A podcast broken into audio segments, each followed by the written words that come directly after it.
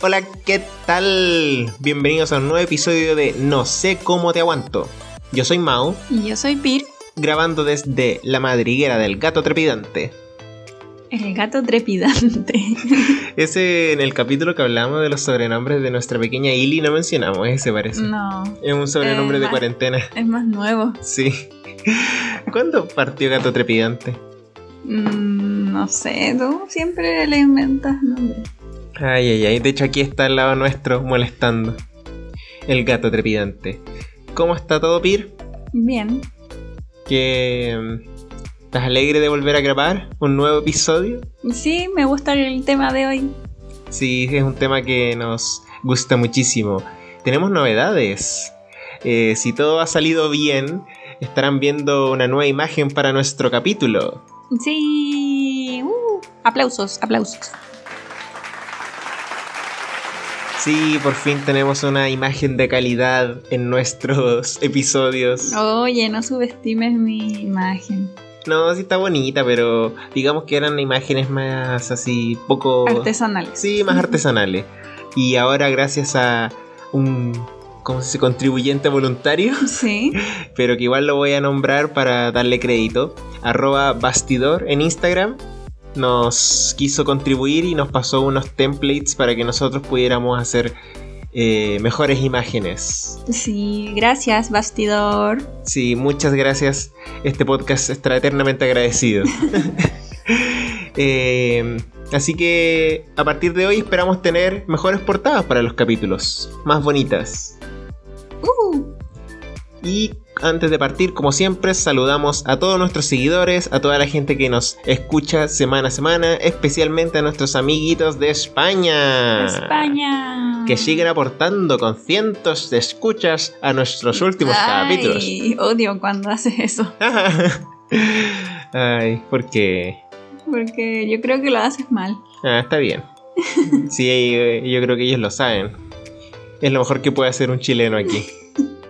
Y además les recordamos a nuestros oyentes o personas que nos están escuchando por primera vez que pueden seguirnos además a través de nuestro Instagram arroba no sé cómo te aguanto. Síganos, por favor. Sí, porque ahí estamos siempre actualizando la información de los capítulos, donde pueden escucharnos. Y bueno, tienen, a diferencia de las plataformas de podcast tradicionales, espacio para comentar. Sí, o para putear. Exacto. Así que ya apartamos antes de que se nos pase la hora, porque este tema, al igual que el de la semana pasada, viene largo. Viene cargado de información. Y el temita de hoy son los sueños. Chanana, No. Uh, no sé, no sé, no sé qué canción podría ser. Mm, La de Topollillo. No. A la camita. No sé si. ¿De dónde era Topollillo? ¿Era chileno? ¿O era mundial? Eh, no sé. No tengo idea. Bueno, entonces mejor no, no, no sé. Ahí voy a ver qué canción ponemos. Alguna de cuna. No sé. Sí, sí, eso puede ser. Y bueno, este capítulo está inspirado en nuestras constantes conversaciones con, con Pir día a día sobre los sueños. Yo creo que no partimos ni un día sin que nos preguntemos, bueno, primero, ¿cómo estás? Siempre, hola, ¿cómo estás? No sé qué. ¿Cómo dormiste? ¿Cómo dormiste? Eh, y de ahí viene la pregunta. ¿Soñaste? y es algo que en realidad está en todas nuestras conversaciones matinales. ¿Por qué? Se preguntarán ustedes. Porque acá hay alguien del... Uno de nosotros dos tiene una habilidad de soñar en exceso. o quizá no sé si soñar en exceso, pero recordar muy bien todos sus sueños. ¿Adivinan quién es? Pir. Pir sueña demasiado. Y a mí me impresiona la capacidad que tiene para recordar en detalle todos los sueños que tiene. Bueno, algunos que otros se lo olvidará, pero en, en su mayoría cuando los recuerda es con un detalle así... Te empieza a contar una historia. No, no te cuento un sueño, te cuento una historia así de varios minutos. Y yo por el contrario sueño poco. muy- Con cosas cotidianas. Sí, Pete dice que son fome mis sueños, pero en realidad son muy así de las cosas que veo y hago. Eso, nada del, nada del otro mundo. En cambio, Pete, bueno. Eh, podríamos estar un capítulo entero solo escribiendo tus sueños más memorables. Quizás podríamos hacer otro solo hablando de sueños que hemos tenido. Ah, pucha, ahí yo daré la cacha, pero está bien. Y eh, Illy también, nosotros tenemos la teoría de que sueña, o al menos algo pasa en su cabeza cuando duerme porque se pega unos taldos y una vez despertó así como súper, como de golpe, y como cuando uno despierta de una pesadilla. Sí, hace unos movimientos muy graciosos. Así que era un tema que hace rato teníamos ganas de... No, no sé si hace rato teníamos ganas de hablarlo, pero tarde o temprano iba a llegar, porque es Mm. algo que constantemente está en nuestras conversaciones. Y es un tema eh, en realidad bien complejo. Nuevamente ponemos un tema difícil sobre la mesa y que probablemente nos obligará a hacer una segunda parte. Yo creo que acá vamos a hacer, como dijiste, eh, o sea, nuestro capítulo de hoy tal cual, más como informativo, eh, dentro de lo posible, como nos gusta a nosotros. Eh, tú siempre lo dices mejor que yo. Eso de poner el Mm. temita sobre la mesa. Ah, eso. Ah, eso. Ponemos poner- el tema sobre la mesa para que ustedes después se interioricen y se interesen. Eso, y quizá una segunda parte la hacemos solo de anécdotas. Así que démosle nomás. Queremos partir hablando sobre el origen de los sueños. Uh. Porque yo al menos no tenía muy claro esto. Nunca me había cuestionado como mucho eso del origen o por qué soñamos. ¿Tú Mm. cachabas algo antes? O sea, el porqué como eh, a nivel cerebral, ¿te referías tú o qué? Lo que sea, porque yo en realidad sé que tiene que ver con algo biológico, pero yo soy un cero a la izquierda para todos esos temas. Ah, mm, bueno, yo podría eh, divagar e inventar cosas, pero en realidad no, no lo tengo claro, 100%. Bueno, yo quise buscar un poquito al respecto y me topé con que eh, el significado de los sueños ha variado considerablemente a lo largo de la historia de la humanidad.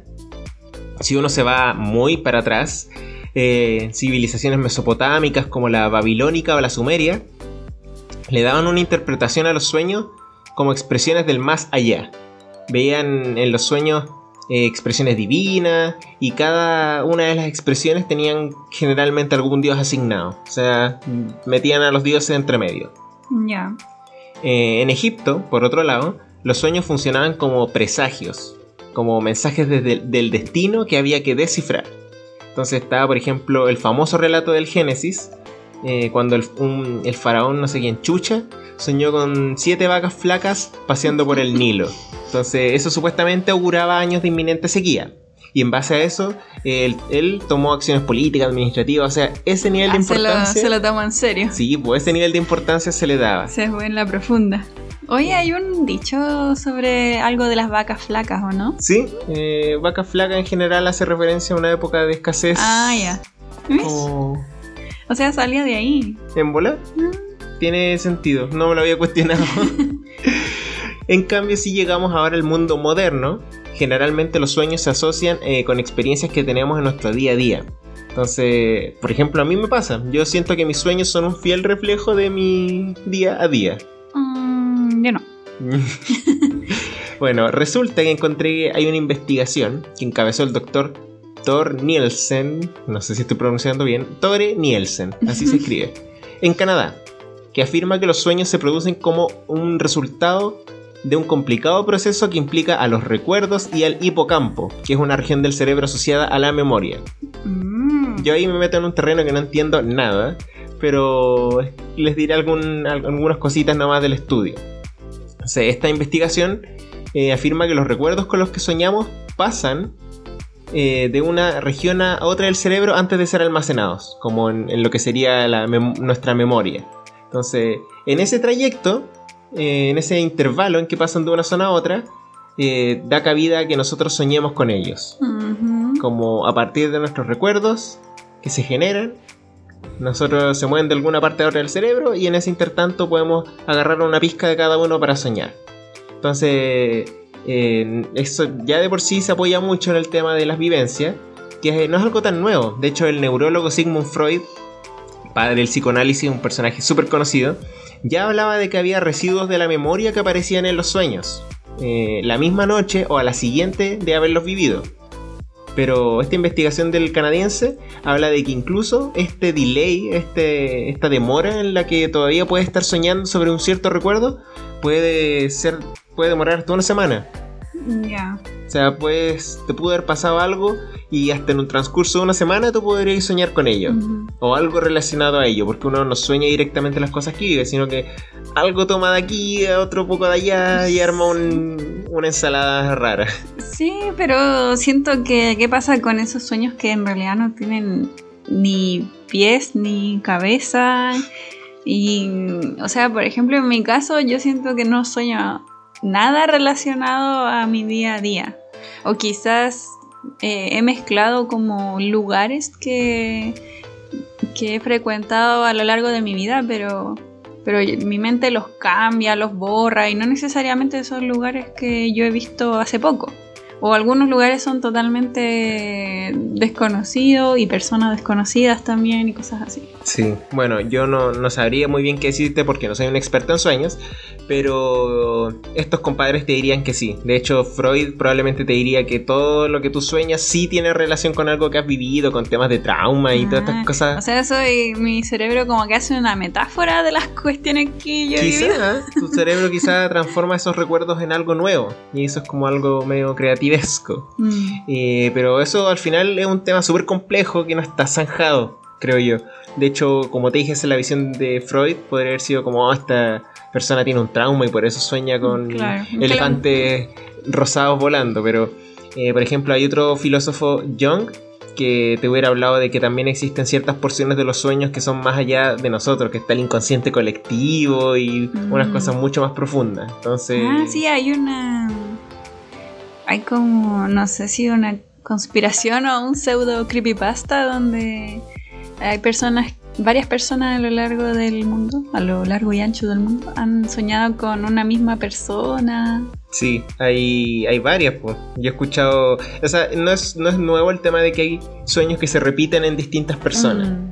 Entonces, bueno, es un tema súper, súper eh, complejo el tema del origen. Así que yo creo que era importante, aparte de entender eso, como para no entramparnos ahí, ver también cuáles son las fases del sueño.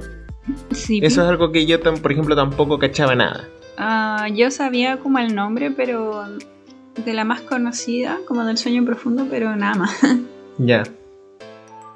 Le doy entonces. Sí, dale. Sí. Eh, esta parte yo no la vi. Ya. Eh, las fases del sueño tienen, bueno, como su nombre lo dice, dos fases Ya. que tienen que ver con las distintas ondas cerebr- cerebrales y el movimiento de los ojos. Y estas fases son el, sue- el sueño de no movimiento rápido de los ojos o NREM Ya. y el sueño de movimiento rápido de ojos o REM, que en inglés se diría Rapid Ah. Eye Movement. Justo estaba pensando que podría significar eso. Mira tú. Y yo no sabía qué significaba eso. Yo Ah. pensaba que REM era retículo endoplasmático. eh, ah, no, ese era el REL. Sí. Puta, qué, qué weón. No, te estás yendo para otro lado de la biología. O es lo que tienen los computadores, la RAM, la REM, como la no, misma no, weón. no confunda a nuestros escuchas. No, pero es que uno no sabe. REM o NREM. Ya. De movimiento rápido de los ojos o no movimiento rápido de los ojos.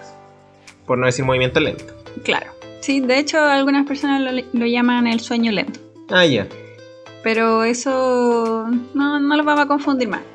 Dentro de estas dos fases, la fase NREM se divide a su vez en cuatro fases.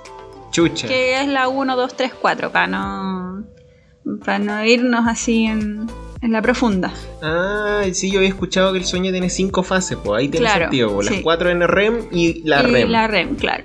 Y la fase 1 sería la más ligera y así va aumentando hasta la 4 que sería la más pesada o profunda.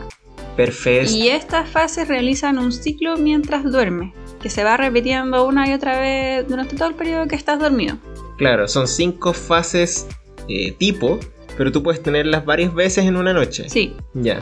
De hecho, hay en los lugares que leí como que le daban tiempos a cada fase, pero en realidad eso es un poco relativo. Sí, pues supongo que es algo que también está bajo estudio. Sí. De hecho, esas son como puras teorías, porque eh, decía que era una teoría el hecho de que hubiesen fases y las clasifican así como por números, pues no es como una cosa tan tangible. Ya. Puta, uno piensa que una agua tan trivial como los sueños debe estar súper zanjada y nada que ver. No. Está súper así en desarrollo y constantemente evalúan y estudian a personas soñando, le hacen mediciones. Ay, ay, ay. Ya, ¿cuáles serían entonces las fases en el REM? La fase 1 sería la de somnolencia, que du- dura pocos minutos, es del sueño más ligero y tiene una caída gradual de los signos vitales y del metabolismo. Los signos vitales como frecuencia cardíaca, respiratoria, presión, esas cosas. ¿Hasta la muerte? No, pues dije gradual, como tú estás unos pocos minutos en un sueño muy ligero. Y Ya. que don- Pero donde caída te... gradual yo entiendo así como que cae de a poco, ¿no? Sí, pues. Hasta que mueres. No, pues si no te vayas a morir mientras sueñas. Ya. La persona se despierta fácilmente con estímulos como el ruido. Ah, ya. Y puede haber espasmos musculares. Esto es típico cuando nosotros vamos a dormir y a ti te empiezan a dar tus espasmos. Tú eres súper bueno para hacer esto. Sí. Bueno, tú igual, tú no te has visto, pero tú también tenés caleta de espasmo. Y de hecho, eso de que te despiertas fácilmente con estímulos como el ruido es como todo tu sueño.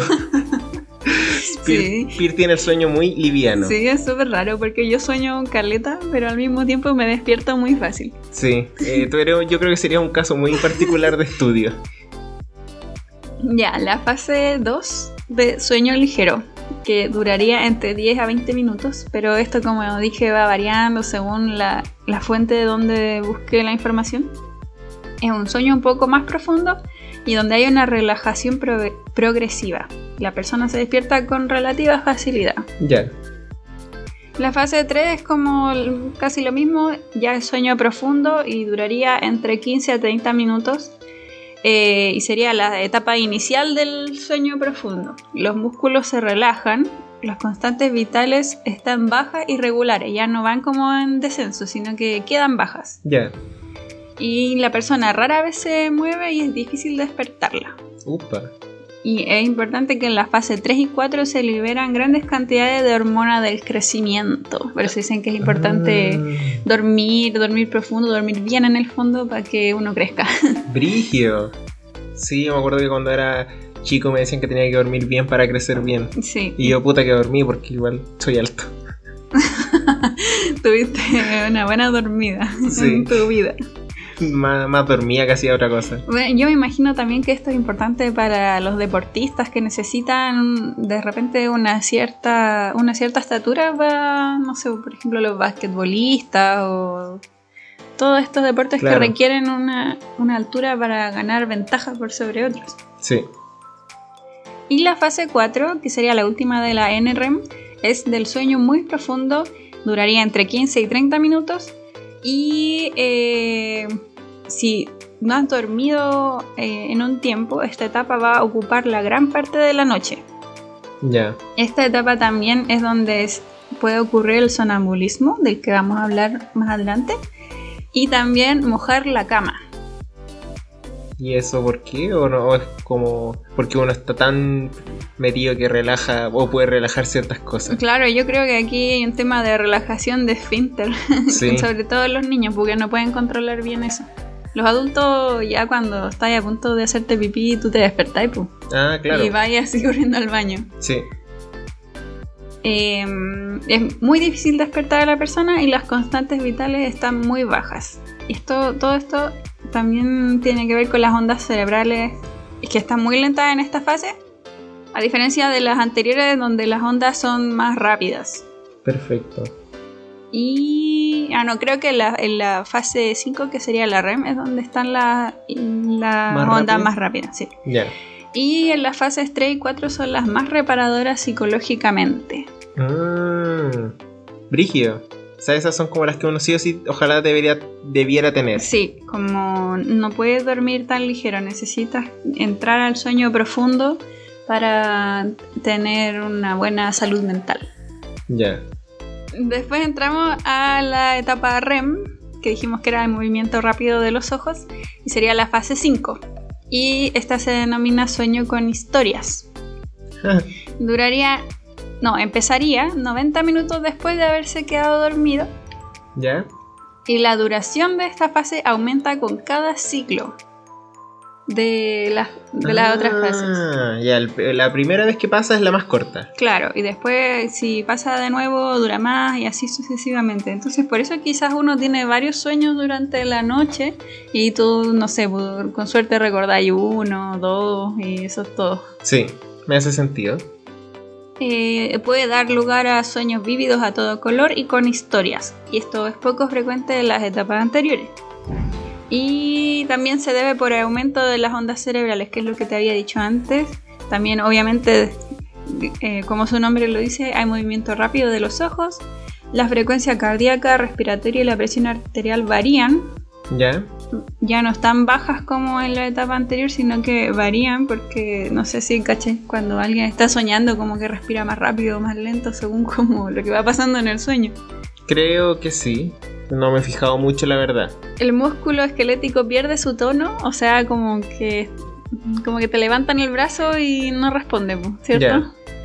Eh, se Sí. incrementan las secreciones gástricas y es muy difícil despertar a la persona. Ya, es Excepto- lo más profundo de todo. Sí, excepto en PIR. sí. Y en cualquier momento puedes despertar a Pir. Sí. Muy interesante el tema de las fases del sueño. Mm. Yo no conocía todo ese detalle. De hecho, gracias a ver sobre este capítulo, ver info para el capítulo que recordé que tenía cinco etapas. Y también pude buscar sobre otro fenómeno súper interesante relacionado con los sueños. Y es el de los llamados sueños lúcidos. Mm, Estos son los sueños donde básicamente en determinado momento estamos conscientes de estar dormidos. Eso es como la definición base. Quienes investigan la salud del sueño aseguran que el cerebro y el organismo se energizan en la etapa REM del descanso, que es la que tú acabas de mencionar. claro. Entonces, en ese punto también se almacenan los recuerdos, los aprendizajes del día, además de que se equilibran los estados de ánimo. Otra de las razones por las cuales es muy importante llegar a esa etapa, tener sueño REM. Entonces, eh, los sueños lúcidos ocurren justo en esta fase de la noche, eh, si es que estás durmiendo en la noche. Así que es más probable tenerlos si en el día experimentaste muchas emociones fuertes, como noticias inesperadas, enojos, sobresaltos, todo eso que sea medio que te revuelva un poco, El gallinero. el gallinero sí, eh, te podría hacer propenso a tener sueños lúcidos. Mm, Entonces, somos, podríamos ser conscientes de, de que estamos soñando, algo que para muchos suena muy entretenido, algo como muy bacán, pero que yo encontré aquí que no es, no es tan positivo como pareciera ser. Entonces, en particular, uno de los problemas que genera este fenómeno es que, como las personas están conscientes de estar inmersas en un sueño, eh, pueden dejarse llevar por la aventura del sueño, como por la historia. claro. Eh, y de alguna manera están haciendo que su cerebro trabaje y tome decisiones cuando en realidad debería estar recuperándose y procesando información y Mm. dejando que prácticamente esté en modo avión. O sea, Claro. ¿no? ¿cómo se dice? Modo automático, modo... Sí, Sí, está, está bien. claro, eh, como velocidad crucero. Esa Claro. hueá quería decir. Sí, hace sentido por lo que te dije antes, porque la etapa 3 y 4 eran como como donde descansaba mejor el cerebro. En, Sí, en el fondo tú estás ahí como evitando que el cerebro descanse. Estás Exacto. activándolo. yo no tenía muy claro eso. No sabía si realmente como que se- el cerebro lo procesa como que uno está tomando decisiones. Yo no tenía idea, pero según lo que yo leí, sí. Mm, Otra desventaja es que eh, los sueños lúcidos pueden ser un poquito adictivos. Entonces, la gente que domina este tema afirma que no solo llegas a estar consciente de que estás soñando, sino que también puedes controlar desde el argumento del sueño hasta, hasta el entorno, la física que te envuelve, Mm, sí. eh, todo. Entonces, pucha, podrías volar, visitar lugares que conoces y un sinfín de etcéteras eso puede conducir a ciclos de, de mal dormir, en el que las personas se concentran demasiado en tener sueños lúcidos, se enganchan a ello y, bueno, se estresan de alguna manera porque están tomando decisiones, están metidos en cosas que en realidad deberían estar relajados y interrumpen su ciclo habitual, habitual de sueño, lo cual a su vez lo hace más susceptible a tener más sueños Mm, lúcidos. Es como adictivo y te hace entrar en un ciclo. Sí. Pero igual hay que saber eh, tener sueños lúcidos, eso se ejercita. Sí, pues. Yo de hecho hubo una época en mi vida, por ahí por el año 2010, en que yo me, me interioricé probablemente a partir de la película El Origen, Inception de Christopher Nolan. Ahí como que yo quise aprender a tener sueños lúcidos y puta, no, no lo logré nunca. Así como con las técnicas que te recomiendan, probablemente porque fue, fui súper poco constante. Te hacen escribir Mm, los sueños, como claro. repasar constantemente lo que tú estáis soñando. Mm, Tenéis que dedicarle tiempo a los sueños. Sí. Así que nunca me salió. Pero años después, sin quererlo, sin querer, queriendo, eh, logré una vez tener un sueño lúcido. Que me di cuenta en el sueño, mierda, estoy soñando, y, e inmediatamente me desperté, con una sensación de Ah. hormigoneo así brígido en todo el cuerpo. Wow. Y eso sería mi única vez. Ah. ¿A ti, Pir? ¿Te ha pasado? Muchas veces. Pir es la representante de los sueños lúcidos. No, no, no. Nada que ver. Pero sí he tenido en muchas ocasiones sueños lúcidos, a veces que yo derechamente pueda controlar eh, lo que hago y tomar decisiones, como decías tú, en, en base a eso. Y también me ha pasado que yo digo, como, como tú dijiste, eh, ah, estoy soñando, ya me voy a despertar nomás, porque, y no sigo el sueño. Pero por voluntad propia. Sí, un poco por voluntad propia, pero es porque, porque me di cuenta y es como ya no quiero seguir aquí, independiente si estaba pasando algo positivo o negativo. Pero sí he soñado eh, que vuelo como a voluntad propia, porque me gusta volar en mis sueños. Así que sí, he, he- he volado. Y también otra cosa interesante que me ha pasado es que una vez tuve un sueño Después, otro día tu- volví a tener el mismo sueño, porque a veces tengo muchos sueños que se repiten. ¿Ya? Y ahí me acordé que había soñado eso antes. Entonces ya sabía lo que iba a pasar y por lo tanto ahí empecé a, a tomar decisiones. Ah, ya. te Pero como en dos momentos diferentes. Sí, pues, eso es justamente lo que cuando te dan la técnica que tienes que empezar a escribirlo es precisamente para que tú identifiques también ciertos elementos de tus sueños Mm. que se pueden repetir y que te facilitarían el darte cuenta que estáis soñando. Claro, pero Ahí tú te aquí era, cuenta porque era el mismo era sueño. el mismo, claro, era el mismo sueño y al final yo dije, oye, pero esto ya pasó, po", y aquí, ah, bueno, era un sueño de zombies. Y tenía que bajar por un edificio y yo decía, ah, pero aquí en esta parte hay un arma. po. Y si no la hay, yo voy a hacer que aparezca el arma. Entonces habría como una especie de closet y había un arma y ahí iba bajando y decía, ah, pero estos zombies ya los maté alguna vez, po, entonces ahora los voy a matar de nuevo. Brígido, puta, nunca me ha pasado nada así parecido. Son entretenidos. Bueno, eso, eso respecto a los sueños lúcidos.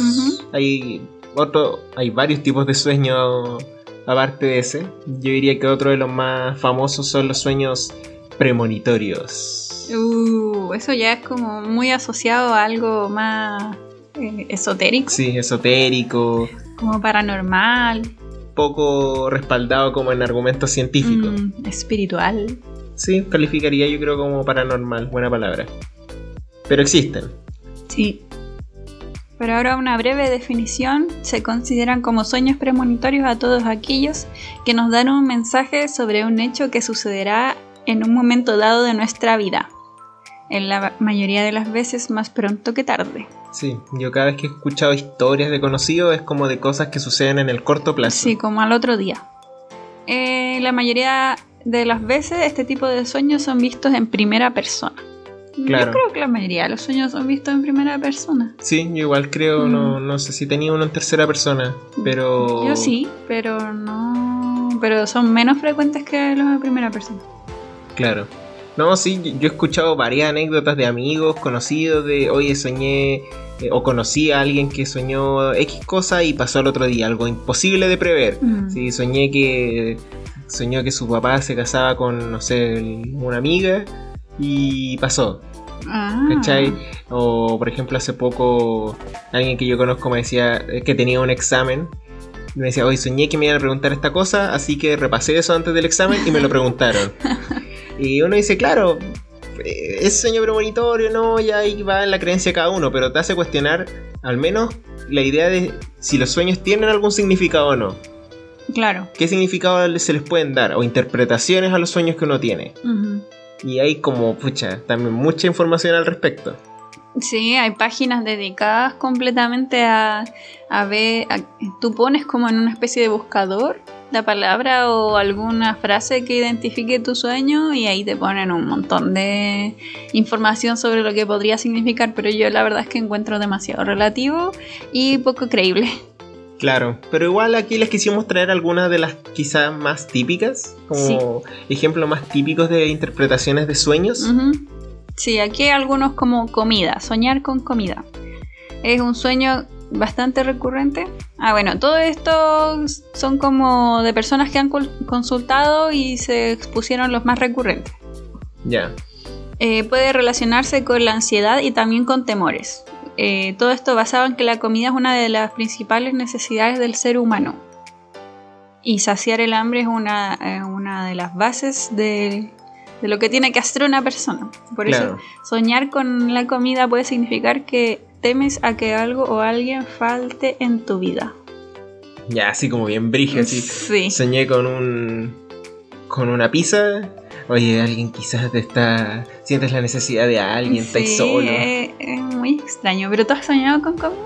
Mm, yo diría que sí, pero no. En el corto, sin. haciendo memoria de los sueños recientes, no recuerdo. Comida no. ¿Qué otro ejemplo tenemos? Tenemos espejos. Un sueño típico y se relaciona con procesos de inseguridad o con baja autoestima. Es probable que estés pasando por un conflicto amoroso o una situación incómoda con algún círculo cercano de amigos, que está afectando el poder creer en ti mismo. Me- Me hace sentido como la descripción, porque vale un espejo, es como algo que te está viendo a ti mismo. Claro. Pero de nuevo creo que no soñaba con eso. ¿Tú? Eh, pucha, quizás, pero en este momento no se me viene a la, a la mente. Y la comida tampoco. Ya. Puta que estamos bien. ¿Qué otro? Porque yo ya dije que mis sueños no van en relación ¿Verdad? a esto. Son Son- categoría bizarro. Sí, sí, bizarro. Eh, soñar con platos, vasos, vajillas o cajas. ¿Ya? Dice, cuando se sueña con este tipo de objetos quiere decir que se siente plenitud en la vida. Mitch. Eres una persona con preocupaciones mínimas, no sientes remordimiento y mantienes el alcance de tus propias metas en buen nivel. Sabes vivir tu tiempo y tomarte las cosas con calma. Qué extraño.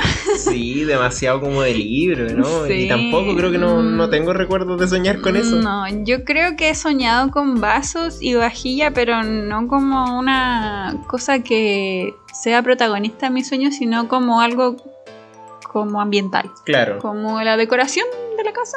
Sí, habían vasos y platos. Pero nada así como que, que yo diga, oye, el plato y lo tenía en la mano, no, no. Claro, sí. Eh, ahí es más como. No le atribuiría esos significados que salían ahí, pues sí, es como un aderezo de tu sueño. Claro, es como el- la ambientación, ¿no? Sí. Otra cosa, soñar con dinero. Dinero, dinero, dinero. Contrario a lo que puede significar de forma literal, este sueño significa angustia, inseguridad y preocupaciones. Pero ¿cómo? Lo más probable es que te encuentres a fin de mes y estás pensando mucho en cómo saldrás de las, con la- de las deudas cotidianas. Al final todo lo que hemos leído es como que si soñaste con algo es porque careces de él. Algo así.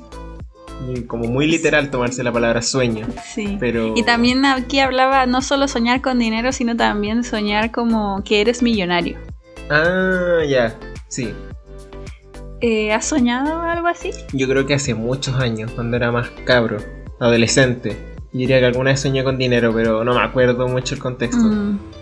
Yo no he soñado que soy millonaria, pero sí he soñado que me encuentro como dineros, dineros, como monedas o billetes, así como en la Mm. calle o enterrados y voy como desenterrando más y más y más y más y eso. Como un tesoro. Claro, como un tesoro. O una vez como que estaba en un súper y entre medio, no sé, pues, de las leches había como dinero y más dinero y más dinero y buscaba más y había más moneda y más monedas, pero en realidad no era como que me iba a hacer millonaria con eso, porque eran como puras monedas y billetes chicos.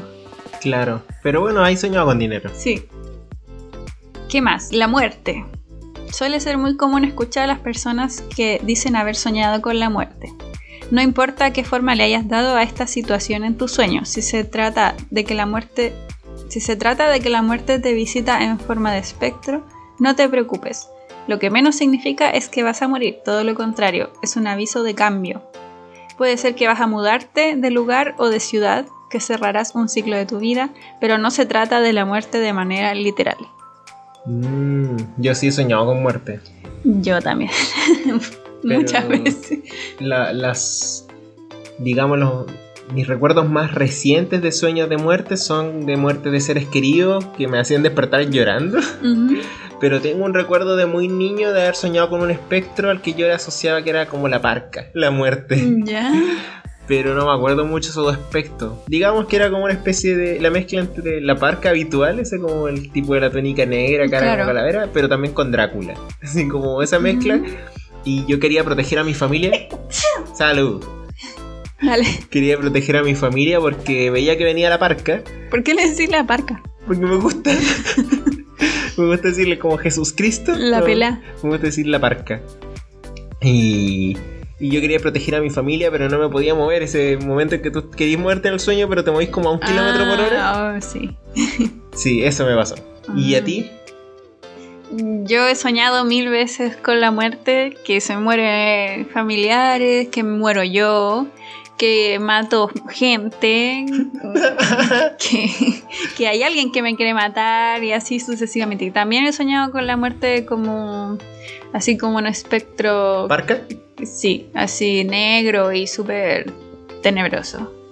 Eh, pero, pucha, Cre- una vez soñé que alguien de mi familia se moría y al otro día murió mi abuelo. No sé si eso significa, es como un sueño premonitorio, pero ahí sí significaba que alguien se iba a morir. po. Claro, pues ahí tú podrías decir que tuviste un sueño premonitorio. Pues Sí. Las probabilidades de soñar con eso y al otro día que suceda. Pero bueno, son todo un mundo de interpretaciones. Sí, al final yo no le creo nada a esto, pero es como divertido. Sí, divertido. Es divertido escucharlo. What else? Soñar que vuelo por los cielos. Una cosa es soñar que volamos y otra es soñar que caemos al vacío. Sin embargo, suelen relacionarse y tener significados similares. El hecho de soñar que volamos es una señal que el cerebro nos da para que nos mantengamos enfocados en los objetivos que nos hemos propuesto. Sí, tú dijiste que habías soñado con Sí. volar. Yo no, creo que nunca. Uy, no sabes lo que te pierdes. ¿Se siente bacán? Muy bacán. ¿En serio? Sí. ¿Cómo lo podrías describir a nuestros oyentes? Pucha, no sé, pues, como tirarte de un precipicio para abajo y... Puta, es que nunca me he tirado un precipicio. No, sí sé, pero es que, no sé, es como una cosa adrenalínica y podéis ver todo desde arriba. No sé, yo no vuelo como con alas, vuelo porque sí nomás. Ya, Es muy bonito. Pero no sabría cómo explicarte. Hay que vivirlo. Hay que vivirlo como eje. Ya. Otra categoría muy mencionada era soñar con animales. Ya. Eh, y muy diversa también porque obviamente hay miles de animales. Pero una de las más comunes era soñar con serpientes. Sueño con serpientes. Ahí inserta la canción.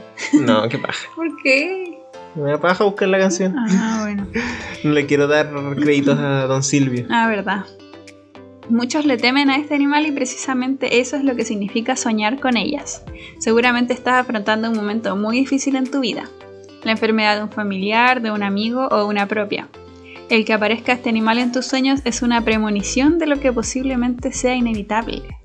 ¡Wow! La wea profunda. Sí. Creo que nunca he soñado con serpientes. Serpiente es. Yo sí he soñado con serpientes. Pero... ¿Con serpientes de mar? No, no, eran como serpientes de tierra. Ya. Pero no diría que tampoco eh, calza con lo que dice acá. Mm. Porque en realidad lo que yo hice fue como que estaba pasando algo afuera en, en el ambiente real, digamos. Y yo lo interioricé en mi sueño.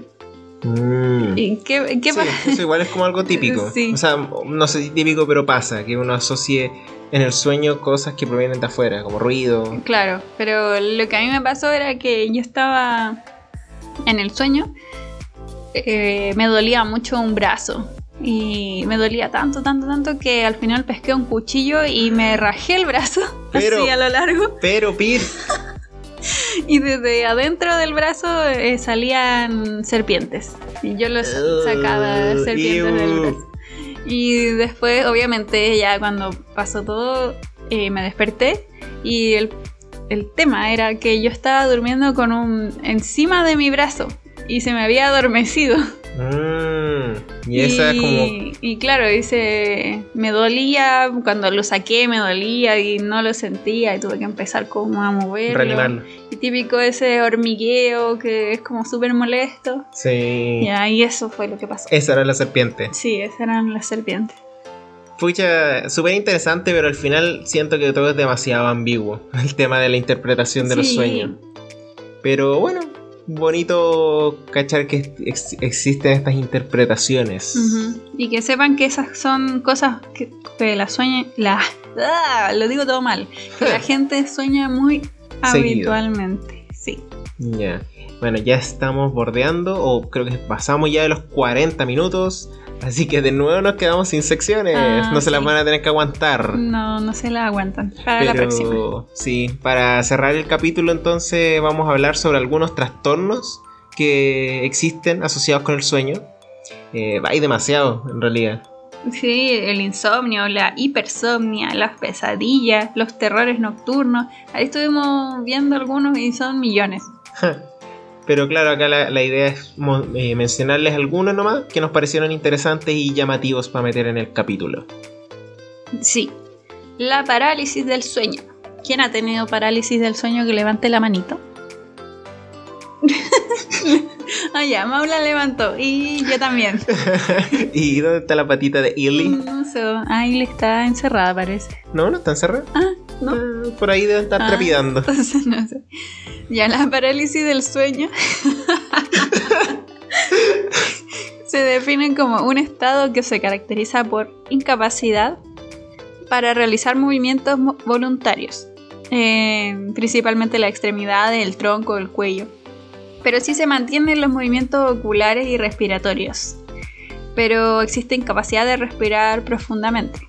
Ay, me trae muy malos recuerdos escuchar todo eso que dijiste. Se puede acompañar de alucinaciones que pueden estar relacionadas a la presencia de sueños en la etapa MOR, dice acá, pero sería lo mismo que la REM, y su repentina interrupción. Ocurre generalmente tras despertarse y usualmente dura de segundos a minutos y desaparece espontáneamente o con estimulación externa. Claro, yo, eh, a mí, de nuevo esto me pasó solo una vez en la vida que yo recuerde, que fue justamente cuando yo me di cuenta que estaba soñando, cuando me tuve un sueño lúcido y me Ah. desperté, ahí tuve la parálisis, yo diría, más larga que tenía así. Chuta, el combo tuviste. Es que yo creo que fue por lo abrupto de despertarme así, po. Mm. Como por la- el descubrimiento de que estaba soñando, me desperté así súper brusco y me sentía que me hormigoneaba todo el cuerpo y eh, no sé, creo que no. No, Hormigueaba. hormigueaba. Metí un poquito de mi profesión por ahí. Sí. Eh, no recuerdo haber visto siluetas, pero sé que estaba oscuro y, y me sentía terrible, eh, como desprotegido. Ah, Y claro, vulnerable. sí. sí. Y fue horrible. Mm, ¿Y a ti? ¿Te ha pasado? sí, eh, varias veces. Pero no, unas han sido como muy molestas, otras no tanto. Yo creo que la una muy que, que me marcó harto fue una que estaba aquí en, en la guarida del gato trepidante. Ya. Y estaba sola, pues en ese momento no vivíamos juntos y me dormí una siesta, porque generalmente me pasa cuando duermo siestas. También he escuchado eso. Sí, como en momentos que no debería dormir, ya ahí me pasa más seguido. Y yo trataba de despertarme y toda la cosa y de repente vi como una sombra entraba a la pieza. Ah, Qué miedo. Sí, pero era como una sombra negra, nomás difusa, pero nada más. Y no hacía nada, como que entraba y después se iba. Y ahí yo intentaba como, como moverme y gritar, pero no podía. Así que em, esperé nomás. pues. Sí, pues dicen que en este estado uno puede ver cosas, oír Mm. cosas y es como que está en el híbrido todavía. Sí. Mucha gente piensa que en realidad recibió una visita de alguna cosa y bueno, no se ha comprobado nada de eso. Pues al final lo que, lo que se dice es que es tu mente todavía como en ese trance del sueño a la realidad. Eh, también yo conocí a alguien que tuvo un problema crónico con esto. Le Wow. daban prácticamente todos los días parálisis del sueño. Ay, qué lata. Entonces era súper incómodo.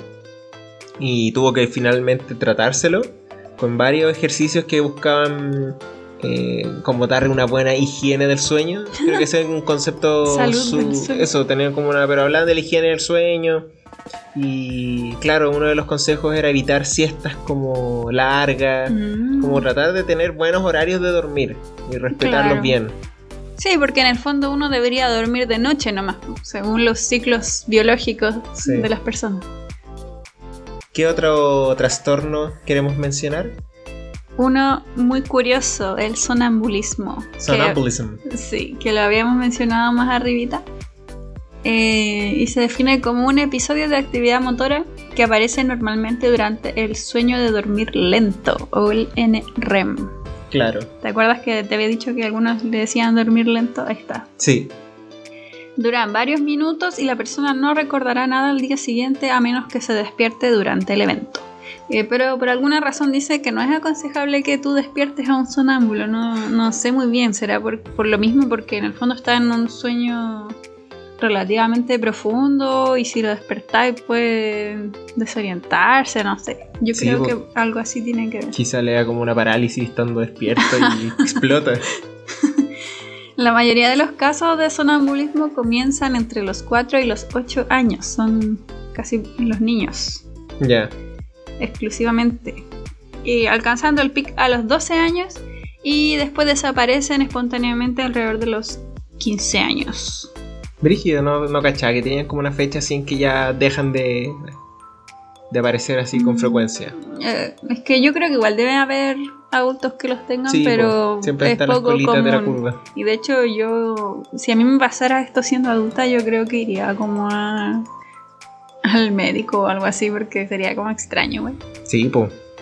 Yo me acuerdo una vez que mi hermano me- menor, yo estaba en la pieza, no sé, haciendo cualquier imbecilidad, y él entró y me empezó a subir y bajar, como decimos acá, a putear, a insultar, eh, estando sonámbulo. Yo al principio no me di cuenta porque lo vi con una cara de, de culo nomás, como de haber estado durmiendo. Pero me empezó a putear porque, porque yo no entendía una weá de biología. en esa época yo no me acuerdo si yo estaba en el colegio, pero él todavía estaba en el colegio. Eh, y él había estado estudiando antes de dormir. Entonces se despertó y me fue a putear porque yo no entendía cierto mecanismo. Ya ni me acuerdo cuál era, pero yo me asusté. Te juro que me asusté muchísimo porque yo le decía, ¿qué te pasa, hombre? Si estoy acá, no sé, po, contando ovejas. eh, viendo tele, cualquier cosa, y me venía a putear por esto, no entiendo, no entiendo. Y yo le trataba de explicar racionalmente, así que, oye, no entiendo lo que estás diciendo, ¿qué te pasa? Y él me seguía insultando, entonces me asustó mucho. Muy digno de él. Sí. Pero eso fue como mi única anécdota que recuerdo porque yo nunca he sido sonámbulo. Y, pero después de eso, ¿él se fue o lo despertaste? Eh, le pegué con la cabeza. no, eh, no me acuerdo cómo salimos de eso. Creo que vino mi, mi papá a hacer Ah, algo. ya, Pegarle la cabeza. no recuerdo. ya. ¿Y tú? Yo sí fui sonámbula cuando era niña. Upa. Pero obviamente yo no, no recuerdo, no lo recuerdo, sino que mis papás me contaron como diversos eventos que tuve. Yo en- eh, vivía en una casa de dos pisos. ¿Ya? Así que cuando yo era sonámbula, obviamente las habitaciones estaban en el segundo piso. Cuando era sonámbula intentaba bajar al primer piso. Qué peligroso. Sí, eso. Mis papás eh, igual tienen el sueño ligero, o quizás cuando yo era niña, como tenían que estar más pendientes, eh, se despertaban fácilmente y me veían a mí pues, pasando por el pasillo y me, y me gritaban así, ¡Pir, devuélvete! y yo inconscientemente me devolvía. pues. Mm. Pero una vez eso no resultó y yo recuerdo haber eh, despertado abajo en el sillón. Para. Ah, no, no para. No, estaba acostada en el sillón y me desperté ahí abajo, en el piso de abajo. Nadie me, me detuvo. También me contaron una vez que fui a hacer algo parecido a lo que hizo tu hermano. Pero- ¿Putear? Sí, fui a insultar a mis papás. eh, porque supuestamente ellos habían perdido el control remoto de mi televisor. Ya. Entonces ellos creo que estaban así a punto de dormirse o ya derechamente durmiendo. Y yo llego y empiezo a decirle, oye, entrégame el control remoto, ¿dónde lo tení? Chuche tu madre. Sí, no, no creo que le haya dicho como garabatos, pero sí, le- así con tono de enojo y todo, pues, dame mi control remoto y toda la cuestión. Y obviamente ellos a se, 850 horas. obviamente ellos se cagaron de la risa y después no sé lo que pasó porque eso me lo contaron nomás. Pero, Brigio, ¿alguna otra anécdota? Ah, sí, una, yo, como te dije, mi, mi pieza quedaba en el segundo piso y tiene una ventana que da en- a un balcón. Que en ese tiempo, ahora está cerrado el balcón, pero antes estaba abierto. O sea, tenía una baranda y, y después para abajo podía tirarte. sí, no, pues si son dos pisos nomás, no creo que te mueras. claro. A menos que caigas demasiado mal. Sí. Pero una vez intenté abrir la ventana que da al balcón y mis papás igual, pum, como, como yo hacía mucho ruido para intentar abrir la ventana, ellos llegaron corriendo y ahí me acostaron de nuevo. Parece que tengo tendencias medias suicidas. Qué increíble. ¿eh? Tenís como de todo el pack de los sueños. Sí, sí. Es- por eso este era un tema que me gustaba mucho porque tengo muchas anécdotas relacionadas a eso. Mucha bacán, po. Y se nos fue el capítulo. Sí, se nos fue. Pasó muy rápido. Pero ya pasamos los 50, así que hay que cerrar. Yo quiero sí o sí hacer otra parte. Que sea más de pura anécdota. Sí, podemos tener a gente invitada. Sí, pues. Ahí vemos si al- alguien se suma, quizás las viejas invitadas que tuvimos antes. Claro. Así que veamos qué resulta. Tenemos muchas ideas de parte 2. sí, de religión, de... Sí, pero primero tratamos de agotar quizás hartos temas de parte Nuevo. 1. Sí, Claro. parece. Ya, cerramos entonces el capítulo. Sí, Agradecer a todos los que llegaron a esta parte. Eh, no tuvieron que aguantarse las secciones, pero ojalá la próxima vez sí. pero se aguantaron nuestras anécdotas de sueños. Sí, que estén todos bien. Gracias por escucharnos. Síganos en nuestro Instagram. Y estamos. Arroba, no sé cómo te aguanto. Yes. Nos despedimos. Sí, Es hora era. del Bye. bye bye. Bye.